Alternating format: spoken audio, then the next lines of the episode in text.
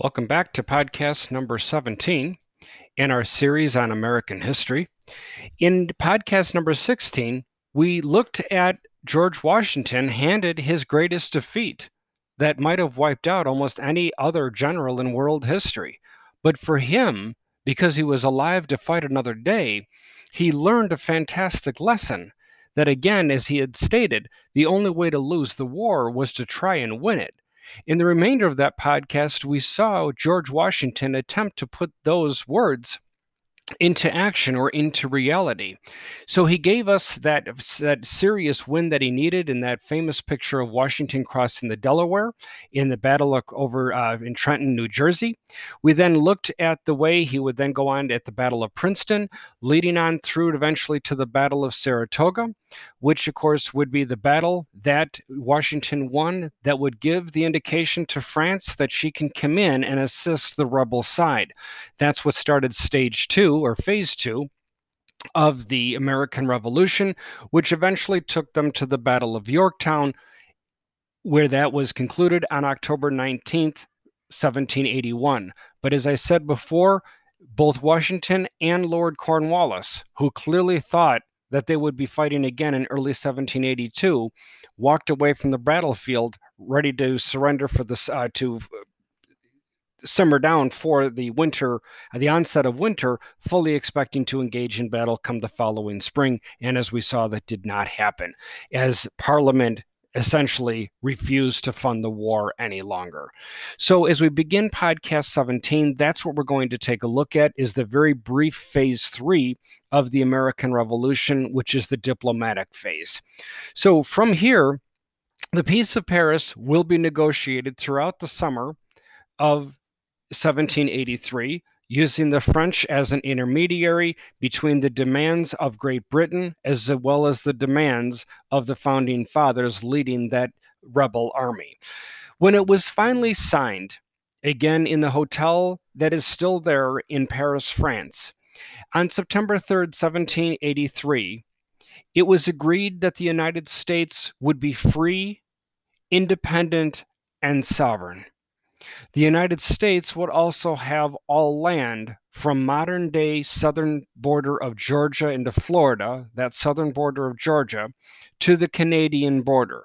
Please note that's at this time Spain still owns the entire Floridian Peninsula, as well as all of the territory around the Gulf of Mexico. It's part of the reason why today Florida has that panhandle that sticks out so far to the west. At one time, that panhandle connected up to the state of Texas. All of that was, again, Spanish territory. So that's the land that she has but I want to put that into some hard numbers here and to see that in some cases, I want you to see how the British were in some cases setting up a trap for the newly founded American diplomats. Consider that again, the total land area of the 13 colonies, now to be soon independent 13 states, is 348,000 square miles. And that's what the Americans were demanding. However, Britain said, not only going to get that 348,000 square miles, I'm going to give you just a little bit more than that heading out west. And in the final sum, which left the founding fathers speechless, the likes of John Jay and Benjamin Franklin and John Adams speechless, is the fact that when it was finally calculated out, the British were actually handing over to the Americans 900,000 square miles practically three times the amount that the Americans were demanding. And that's significant because remember, as I also stated in earlier podcasts on American history, just because somebody owns it and has their flag there, that doesn't mean that any other intervening power looks at that flag and says, oh, shucks, this land's been spoken for. Somebody owns it. Yep, turn around, head back. We'll find some other land that we can colonize. No, you can put your flag there all you want. But if you don't have a soldier or group of soldiers to defend that flag, then that territory was up for grabs. And that's what the British were doing.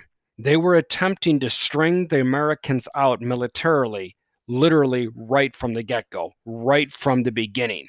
Because to own the territory is one thing, to defend it is entirely something else. More about that in future podcasts. In terms of wrapping this up, this is the first time that I'm going to be providing casualties, especially always of the American side, but of course also for with numbers that we know is to be accurate, what the casualties were on the enemy that we were fighting at the time. Britain lost 20,000. It is generally agreed upon, while the Americans lost 25,000. So 25,000. If you stay with me for these broadcast podcasts on mili- uh, American history, I will eventually tell you the number of American soldiers killed and wounded in battle, all the way up through to the War on Terror.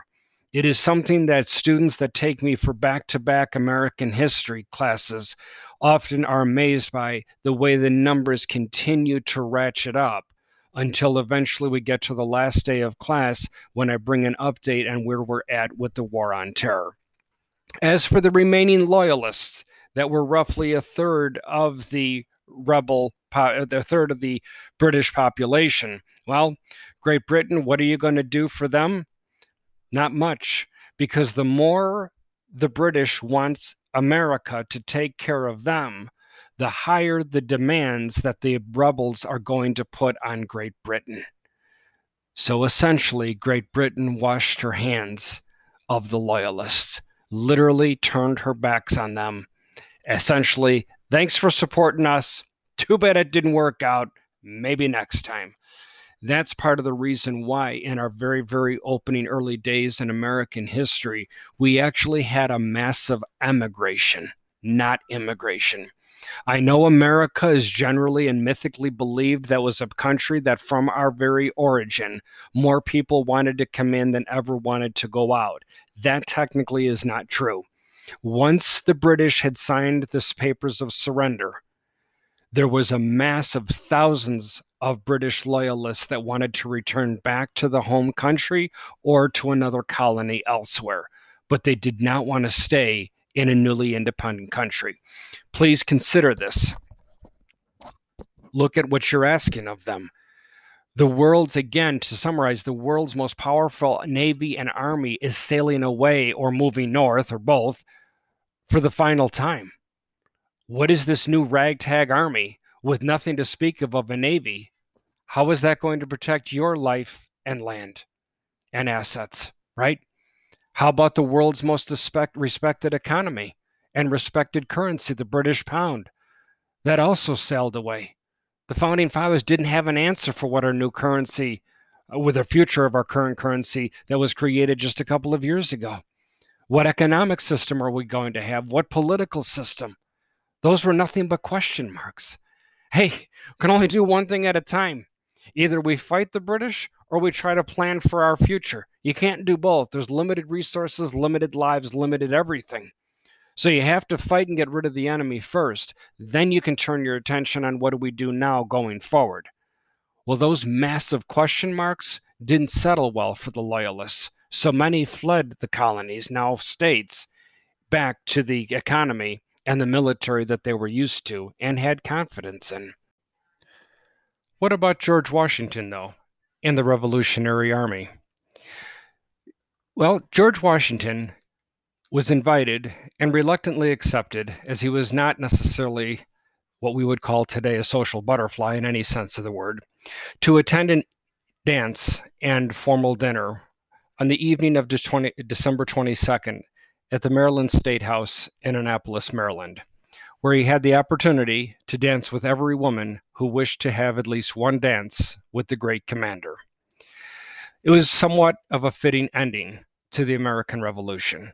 However, all of the business that revolved around the revolution was not concluded by the end of that evening on December 22nd. The next morning, George Washington went back to the State House, where at the invitation of the founding fathers, he briefly addressed the gentlemen in that room. Very few had any idea what George Washington might do at that meeting in that at that particular morning. Was he going to ask to stay on as full commander? Was he going to demand it? By and large, ladies and gentlemen, there wasn't anything George Washington was going to ask for that they were not about to give him.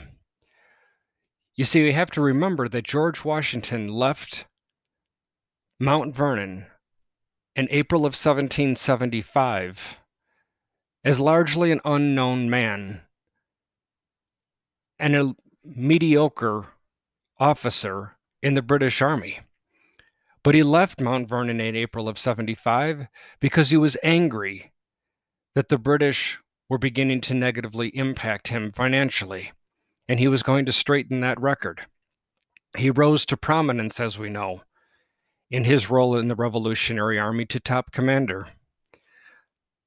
But by December of 1783, after 100 years of the great European powers individually and collectively trying to defeat Great Britain, which never happened, George Washington did that.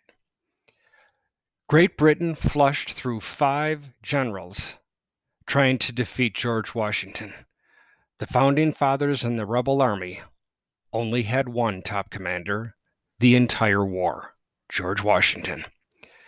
So by December of 1783, there wasn't a printing press anywhere in the world that was not printing out the name George Washington.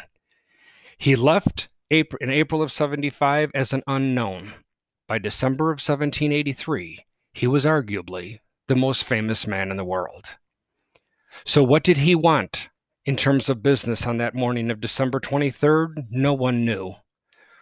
But after giving a short summary of the impact that the Army had, Washington had one command, one demand that he was placing on the founding fathers that every one of his soldiers receives the back pay that is due them. Every widow that lost a soldier, that lost their husband in a heroic battle against Great Britain, also be financially taken care of. As for Washington himself, what did he demand for himself? Not a thing. Rather, he reached into his pocket and unfolded a piece of parchment and turned, turned to the president of the Congress, Thomas Mifflin, and handed him his surrender papers. This is why, ladies and gentlemen, Washington was so unbelievably popular even after the revolution came to a close. The man that was given all the power that that rebellious army had, he knowingly and on his own gave all of that power right back after he needed it and the objectives were met. And to top it off, if that was not honorable enough, Washington then nodded to Congress President Thomas Mifflin looked at every other founding father in that room and had the audacity to say, and thank you, all of you, for the opportunity to serve. Imagine that. He is thanking them for his opportunity to serve. A man that had risked everything for eight years had two horses shot out from under him, and he's thanking them. It's the reason why, from the few testimonials that we have of the business that was done that morning, that there was not one dry eye from any of those men when Washington departed the State House, got onto his horse, and took the roughly 45 mile ride to his beloved Mount Vernon to be with his beloved wife, where he arrived before nightfall on Christmas Eve. This, ladies and gentlemen, believe it or not, is not even Washington's finest hour. And in some cases, it is only beginning. But if we could ask George Washington at the time that he was leaving, if we could have got a hold of one of those future pesky journalists who always wants to shove a microphone in a politician or military individual's face at the wrong time in the wrong place and ask him, What do you think your legacy will be? It would be no surprise that Washington would say, Isn't it obvious? I fought with what I had, but it will never be considered anything of heroic proportions because he never had the army to fight in the way that he had been trained and to, to fight in block formation with the standard issue uniform and all the standard protocols. That was never provided to him. There was nothing he could do. He took pot shots almost every opportunity he had and thought that that negatively is the reason why he would go down in history again on a, in a negative vein versus a positive one. So let's then moving away from the revolution as we concluded the third phase and the American Revolution, of course, itself is done. Please know, ladies and gentlemen, and obviously you know, I mean, you know this, but just a reminder that when I covered this in the past several podcasts, there are classes at the college level that focus just on some aspects of the American Revolution alone. This does not in any way pretend to cover every nuance of the American Revolution, nor can it, as any book can or any college or graduate class can. But what I'm simply highlighting are the parts of the American Revolution that would sow the seeds for a future American society that I will eventually draw my way back to in our 244th year as of 2020. So, in terms of the impact of, of war on society, we're going to look at a couple of groups of people. First off, how did the women fare? Well, they became more prominent on the home front than they had ever been had the opportunity to do so before. They became and they became involved in support of war efforts. And before you roll your eyes and say, "I know, yeah, I've read that, Chris, that they, you know, helped in, you know, sewing clothes and patching holes in shoes, etc." Yes, that is all true. But I'm also talking about women that also risked their lives in the creation of what became known as one of America's earliest signal systems for the American military. Washington and his aide de camp, Alexander Hamilton, knew how to, to inform their scouts that if at any point they are scouting out where a British army might be, either that they have to stay away from because they're not prepared to fight or would like to engage in because they're ready to fight that if they ever came across a particular homestead, think the typical homestead of, say, Little House on the Prairie, which of course is dating me, is saying that I saw that as a kid. Uh, but nevertheless, think of that traditional homestead. And if a woman was hanging clothes on a couple of clotheslines, and if all of the clothing or articles of clothing on one particular line was red or shades of red, that meant drawing a line in that direction is where the American rebels could find British soldiers. If there was white clothing pointing in a different direction, then that way, to the best that she had been able to ascertain, was safe to travel. Yes, it was one of America's earliest engagements of what we call the future of the American Signal Corps system. And thanks, ladies, to the courage that you had to provide that extremely relevant information. In terms of African and Native Americans, African Americans fought alongside the rebels. Literally, between 6 and 12 percent they had made up of the entire fighting force. And the American rebels had no problem fighting with a soldier alongside them that was of a different skin color. Sadly, the next time the American an American soldier will fight alongside a soldier of a different skin color will not be seen again until the Korean War. It has been mythically said that the War of Independence exacerbated the ban on slavery. I ask you one question where? Well, eh, yeah, those Northeast colonies, well, those Northeast colonies never engaged in the level of slavery that the Southern colonies did. It didn't exacerbate it in any direction.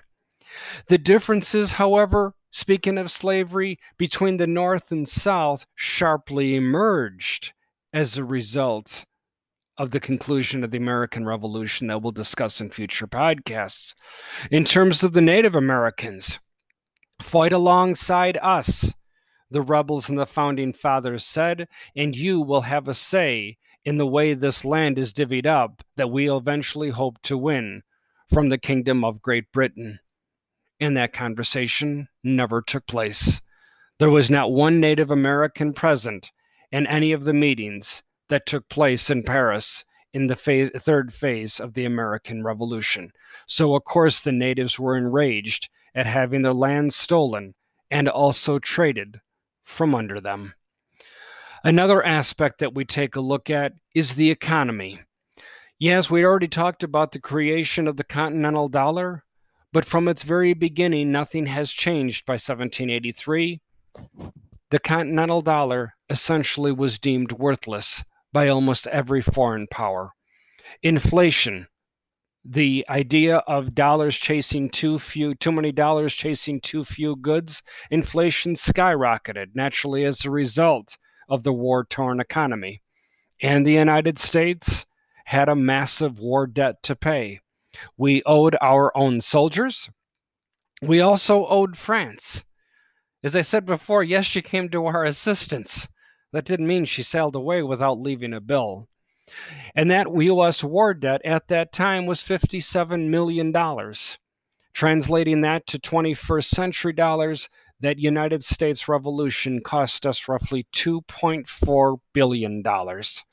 And finally, another aspect to take a look at is speaking of our foreign neighbors on the other side of the Atlantic Ocean would be our relationship in what became becomes known as international relations.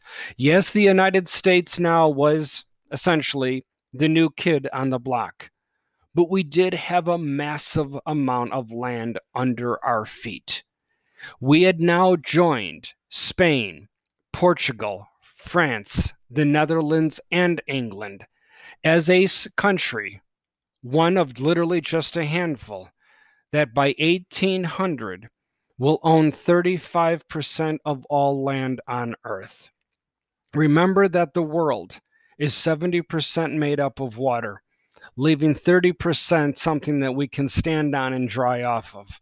35% of that 30% will fall under the flags of just a few countries, Europe plus the United States keep your ears peeled as that number, as I discuss that number and how it goes up, and as a sneak preview to give you an idea where the gobbling up of land eventually will take the world powers. By 1914, Europe and the United States together will occupy 84% of all land on Earth.